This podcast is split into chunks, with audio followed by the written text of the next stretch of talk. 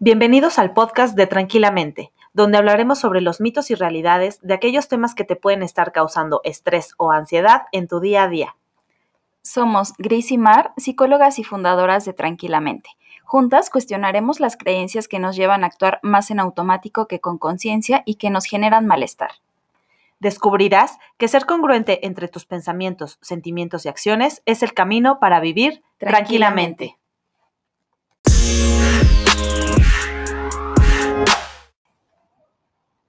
Hola, hola, bienvenidos al episodio 17 del podcast de Tranquilamente.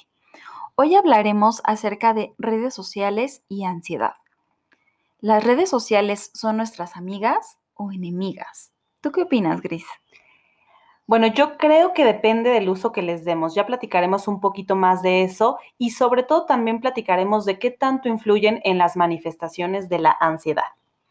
Sí, sobre todo queremos como hacer este enlace de ver cómo es que las redes sociales eh, pues se han vuelto algo que forma parte de, de nuestro día a día. Incluso creo que la mayoría de las personas lo utilizamos por lo menos una vez o un momento durante el día. Y vamos a ver cómo o de qué manera esto influye en nuestro estado de ánimo y en los niveles de ansiedad. Sí, y para empezar me gustaría eh, decir que las redes sociales muchas veces pueden ser una fuente de inspiración, porque bueno, de entrada también queremos decir que no, no vamos ni a satanizar ni a aplaudir, o sea, no estamos como polarizando el tema de las redes sociales, sí, pero sí queremos visibilizar qué ocurre eh, a nivel emocional cuando las usamos, ¿no? Y creo que una parte importante es que nos pueden dar inspiración, es decir, podemos ver a otras personas que han logrado lo que nosotros aspiramos a hacer o a tener y entonces nos pueden dar como esa motivación de, claro, si otras personas lo han podido hacer, yo también puedo, ¿no? Entonces, por una parte, yo creo que eh, son fuente de inspiración. Y por otro lado, creo que también entra eh, el tema de la comparación. Me parece que es algo muy, muy recurrente, incluso eh, pues yo lo he vivido y seguramente tú también, Gris, en las personas que acuden con nosotros a terapia. Eh, gran parte de su malestar viene de esto, de ver en redes sociales una imagen de algo que, vemos como inalcanzable. Y entonces empezamos a notar todas esas cosas que nos faltan o que no, eh, no nos sentimos capaces de poder hacer, que sí vemos en otros. Y viene el desánimo, viene por supuesto, la ansiedad, e incluso temas de depresión pueden derivarse de esta situación, de estarnos comparando con otras personas, de ver lo que él sí tiene o lo que la otra persona sí hace y, eh, y vernos como que incapaces de llegar a ese punto. Sí, yo creo que incluso esto puede ser que se haya incrementado en la pandemia, ¿no? El hecho de estar viendo cómo otras personas, no sé, ay, están tomando cursos o están haciendo tal cosa, o de todos modos sí están viajando y yo no, no sé, como que este tema de la comparación justo es la parte contraria a la inspiración, ¿no? Encontrar que hay personas que están haciendo lo que tú no y sentirte menos por eso. Y de alguna manera es también una forma en la que nos medimos, con ellos, ¿no? O, con ellas. El hecho de decir, eh, no sé qué, cuánto número de seguidores tienes, o le dieron like o no le dieron like a mi foto. Todo eh, este tipo de cosas también generan una comparación porque finalmente creemos que valemos por eso, que si a las demás personas les gusta una publicación que hicimos o una, sobre todo si contiene una foto con nosotros, es como de eh, sentir que nos están validando, que somos importantes muchas veces, ¿no? Sí, y, aquí me parece bien importante que podamos como resaltar ese punto, que como a, través de estas publicaciones esperamos cierta aprobación de las otras personas, ¿no? Y, ponemos, depositamos completamente nuestro valor en eso que, aparece en las redes, que muchas veces eh, solo es como una imagen, eh, cierta sí, como que esta pantalla que queremos dar a conocer de los demás, incluso utilizamos filtros, buscamos la mejor foto, la mejor pose, eh, el área de mi casa más bonita para poder tomar esa foto, para grabar un video. Y, y lo hacemos pensando siempre en la opinión que van a tener las otras personas de nosotros. Muchas veces ni siquiera lo hacemos por nosotros sentirnos a gusto, ¿no? Sino pensando en los demás. Y creo que eso también es, es bien importante como tenerlo muy en claro. Sí, y quizá no lo hace, o sea, conscientemente no queremos, como tú decías, ¿no? Sentirnos a gusto, pero la realidad es que sí, porque ¿qué pasa cuando haces una publicación y recibes un like? Entonces segregas esas eh, endorfinas, ¿no? De, ah, sí, algo está yendo bien, esas eh, famosas hormonas de la felicidad, y entonces eso provoca que queramos seguir haciéndolo.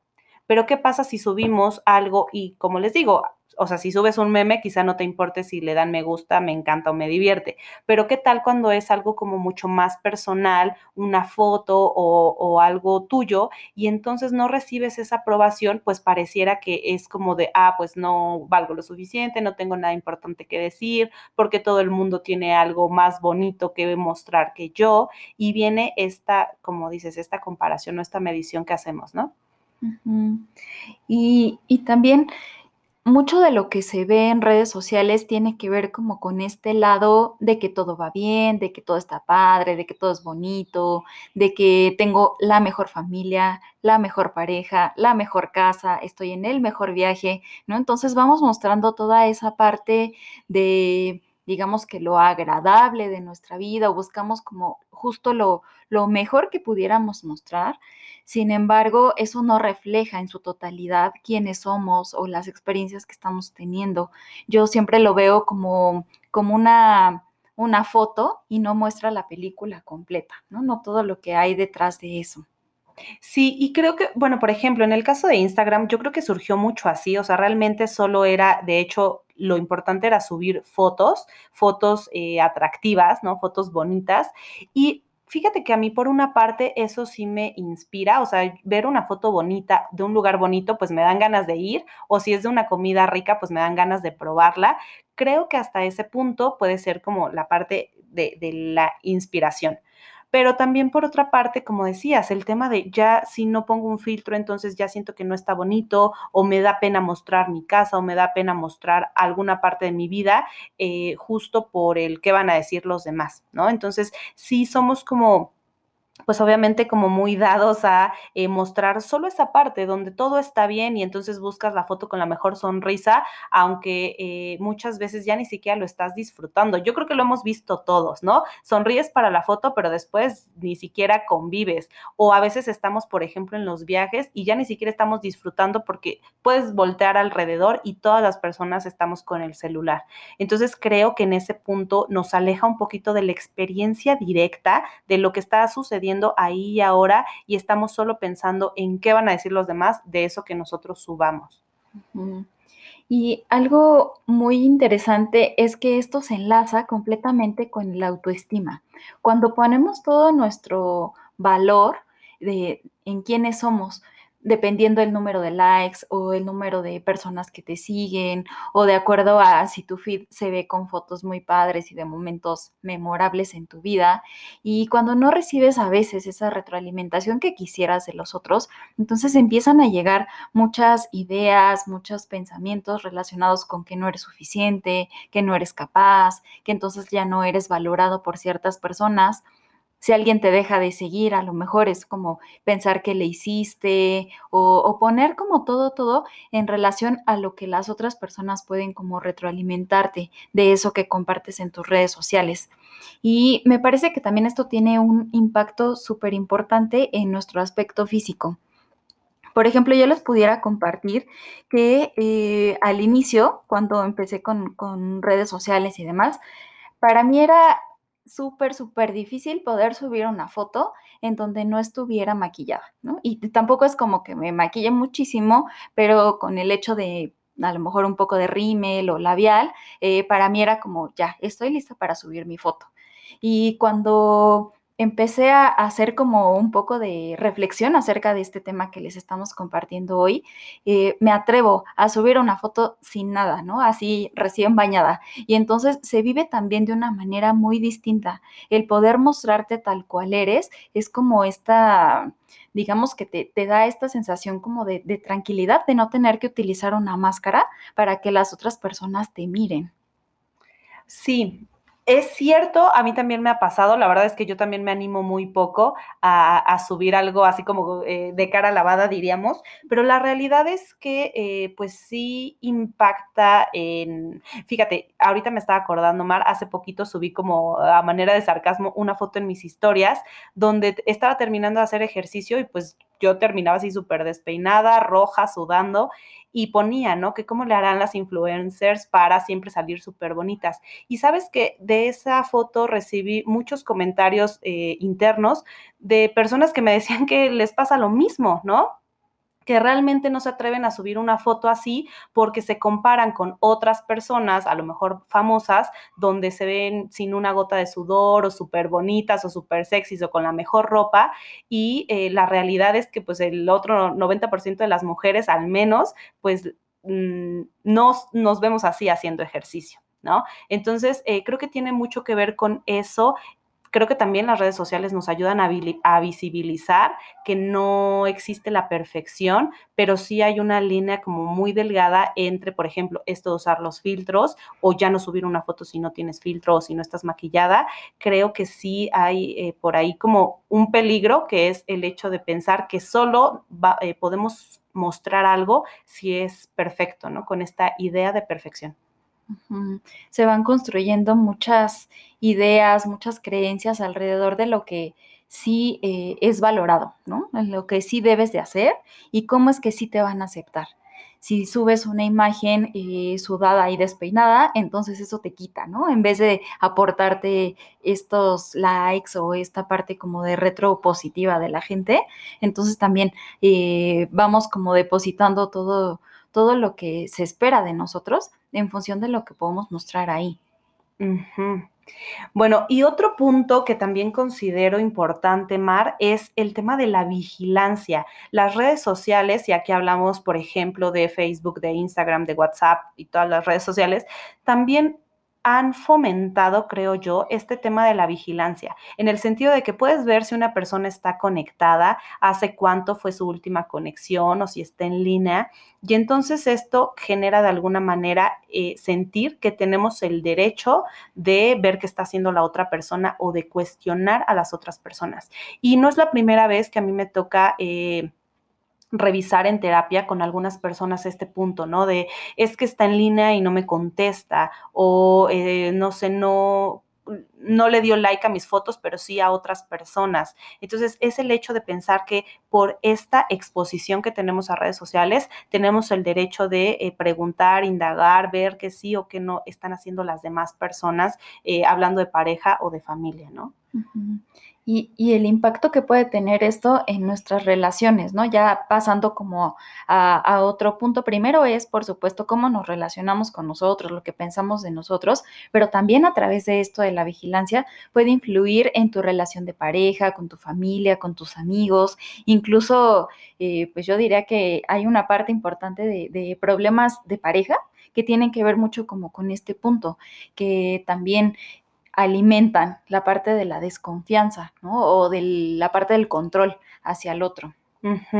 Sí, como este punto de tener que estar disponibles todo el tiempo, ¿no? De si te veo en línea, en línea, perdón, me tienes que contestar, porque entonces con quién estás hablando o porque es más importante el otro o la otra que yo. ¿no? Entonces va mucho de la mano esto de estar vigilando y también pensar que si hoy en día todo el mundo tiene un celular a la mano, entonces me tiene que contestar inmediatamente y si no me contesta, no me quiere. O sea, hacemos toda una serie de historias simplemente considerando que si una persona está en línea, debe de responderme y debe de estar 100% disponible para mí. Sí, y esto implica un desgaste emocional súper importante atrás, ¿no? Cuando hay estas experiencias. Y también por otro lado, mucho de lo que sucede de esto en la relación con los otros a través de redes sociales es que se presta como para poder eh, decir indirectas, ¿no? Es decir, como esta parte de valentía para poder hacer, decir o expresar aquello que difícilmente haríamos de cara a cara. Entonces nos ponemos atrás de una pantalla y a veces sí es con la intención de darle un mensaje a otra persona, pero no pongo su nombre, pero que la otra persona lo pueda como identificar claramente. O también puede pasar que yo me adjudique un mensaje que tal vez no es para mí, ¿no? Pero que también creo que la otra persona lo hace porque tiene una, un tema conmigo. Sí, yo creo que aquí se presta muchísimo a la interpretación, al momento eh, de vida que esté eh, atravesando cada persona, pero sí, em, pues lo que decía, ¿no? Hay como esa ligera línea entre lo que yo puedo publicar, lo que interpreto de lo que hacen los demás, y entonces pues ahí puede haber, haber incluso, aunque es una red social y en teoría mejora la comunicación, ahí es cuando puede haber como ese distanciamiento, incluso de entender cosas diferentes, ¿no? ¿Cuántas veces, seguro a más de uno nos ha pasado, que leemos un mensaje y ya le ponemos una entonación, una emoción, lo leemos de determinada manera, pero probablemente eso no tiene nada que ver con, con lo que, con la intención con la cual la otra persona lo está mandando. Sí, fíjate que ahorita que hablas de eso de los emojis, a mí me, me pasa mucho con, hay un emoji que tiene como una media sonrisita y hay otro que está sonriendo, así que se le notan hasta como las mejillas rojitas, ¿no? Entonces, cuando yo veo el otro es como de, esta es una sonrisa falsa, o sea, para mí en mi interpretación, ¿no? Y entonces, ay, fíjate como tú decías, el simple hecho de recibir eso o incluso de recibir un mensaje ya sin, sin emojis es como de algo tiene, no me, no me está escribiendo como siempre me escribe, ¿no? Entonces creo que nos volvemos hipervigilantes de eh, la forma en la que el otro se comunica y no necesariamente pues tiene que ver con, con nosotros en muchos casos, ¿no? O qué tal esto de estar checando, por ejemplo, los estados de las otras personas o ver quién está checando mis estados y entonces es como reclamar porque los viste o reclamar porque no los viste o por qué si subes o por qué no subes. O sea, creo que esto sí cada vez se convierte más en un tema de eh, cuidar eh, cómo nos relacionamos con las redes sociales, ¿no? Y es ahí en donde se relaciona con la ansiedad cuando nuestro cerebro está todo el tiempo alerta de las notificaciones, de si la otra persona ya está en línea, si ya me dieron like, de cuántas personas han visto mi estado, eh, de todo, todo esto que estamos hablando, al final del día hace que eh, nuestro cerebro esté siempre, siempre alerta, eh, viendo como y comparándonos con otras personas. Y esto nos hace sentir como si estuviéramos en peligro. En algunas otras ocasiones hemos mencionado, nuestro cerebro no diferencia cuando son peligros eh, reales o cuando son peligros derivados de nuestros pensamientos.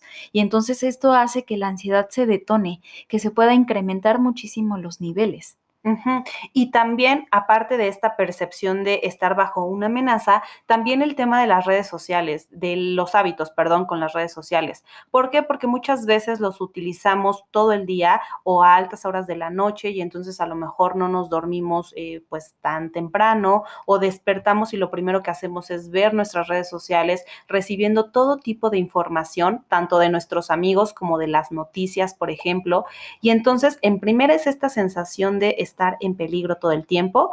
Y en segunda también es el hecho de que despertamos ya eh, con nuestra hormona del estrés, que es el cortisol, a todo lo que da. Y entonces eso pues va afectando a lo largo de nuestro día, ¿no? Entonces creo que también ahí es importante cuidar, no solo por este tema de el autoestima, las comparaciones o qué me inspira o qué no me inspira, sino también la salud se ve afectada por el hecho de eh, pues no cuidar nuestro uso de redes sociales, que para eso son, para que nosotros las usemos, no para que ellas nos usen a nosotros, ¿no? Y aquí me parece también que hay dos caras de la moneda. Una que es esto, que es la parte que incrementa los niveles de ansiedad, que nuestro estado de ánimo varía muchísimo con relación a esto. Y por el otro lado también está eh, las redes sociales como una herramienta o como un medio para encontrar formas de afrontar la ansiedad. De hecho, todo lo que nosotros hacemos, por ejemplo, en nuestras redes sociales relacionadas con Tranquilamente, tiene que ver con esto, con compartir herramientas, con poder, incluso hacemos lives con ejercicios y demás, y es una manera de poder conectar con otras personas, de poder compartir esta información que te sea de utilidad. Y también a partir de, las redes se llegan a generar eh, pues estas conexiones con otros eh, que se vuelven tu red de apoyo en quienes tú puedes confiar, con quienes puedes sentirte identificado y que también te puedo motivar a generar ciertos cambios en tu vida. Entonces, a, mí me parece que el tema de redes sociales, pues es como dos caras de la moneda. Todo depende, justo como, como dicen, ¿no? Del cristal con que se mire.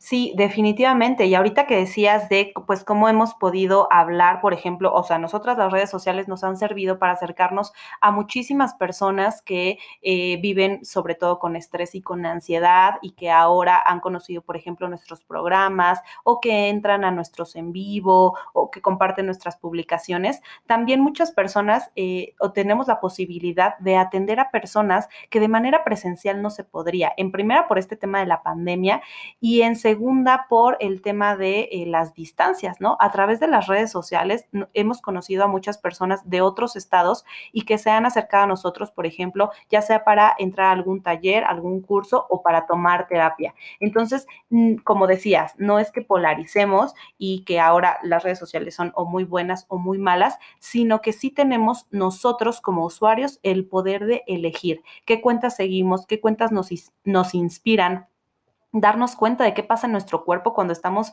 en internet o en redes sociales y entonces decidir si es algo que nos está haciendo sentir bien o algo que nos está produciendo malestar y entonces quizá hacer un alto. Claro, aquí lo, lo, clave es eso. Tú tienes el poder de elegir cuál es el uso que le das a las redes sociales. Y también tener muy, muy presente que aquí solo mostramos un 10% de lo que realmente somos. Entonces creo que también hay que mirarlo desde esa óptica, ¿no? De que es un, un pedacito muy, muy pequeño que se muestra de nosotros y que nosotros vemos de los demás también.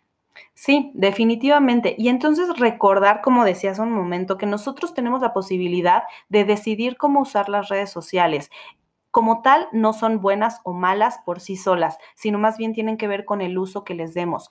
Y a lo mejor sí están diseñadas para que estemos todo el tiempo ahí, ¿no? Viendo el contenido, comprando y todo eso. Sin embargo, nosotros como usuarios podemos decidir cuánto tiempo estamos conectados, a quién seguimos, si activamos o desactivamos las notificaciones, si cerramos temporalmente nuestro perfil, ¿no? Ese tipo de cosas sí las podemos controlar nosotros y creo que es ahí donde entra nuestro poder, el, poder decidir y no dejarnos eh, pues simplemente influir por todo lo que, eh, para lo que están diseñadas. y, bueno, pues estamos llegando al, al, final de este episodio y nos gustaría preguntarte, ¿qué uso le quieres dar a las redes sociales para vivir tranquilamente? Muchas gracias por habernos acompañado a lo largo de este episodio. La idea es poderte compartir ideas y que tú mismo o tú misma puedas tomar tus decisiones respecto al uso de las redes sociales. Así que nos encantará que justo las usemos. Eh, para que nos puedas dar tu retroalimentación de qué te pareció este episodio. Recuerda que nos puedes encontrar en arroba tranquilamente.pyb y en nuestra página de internet que es tranquilamente.net. Gracias por acompañarnos y nos vemos el próximo viernes con otro episodio. Nos vemos.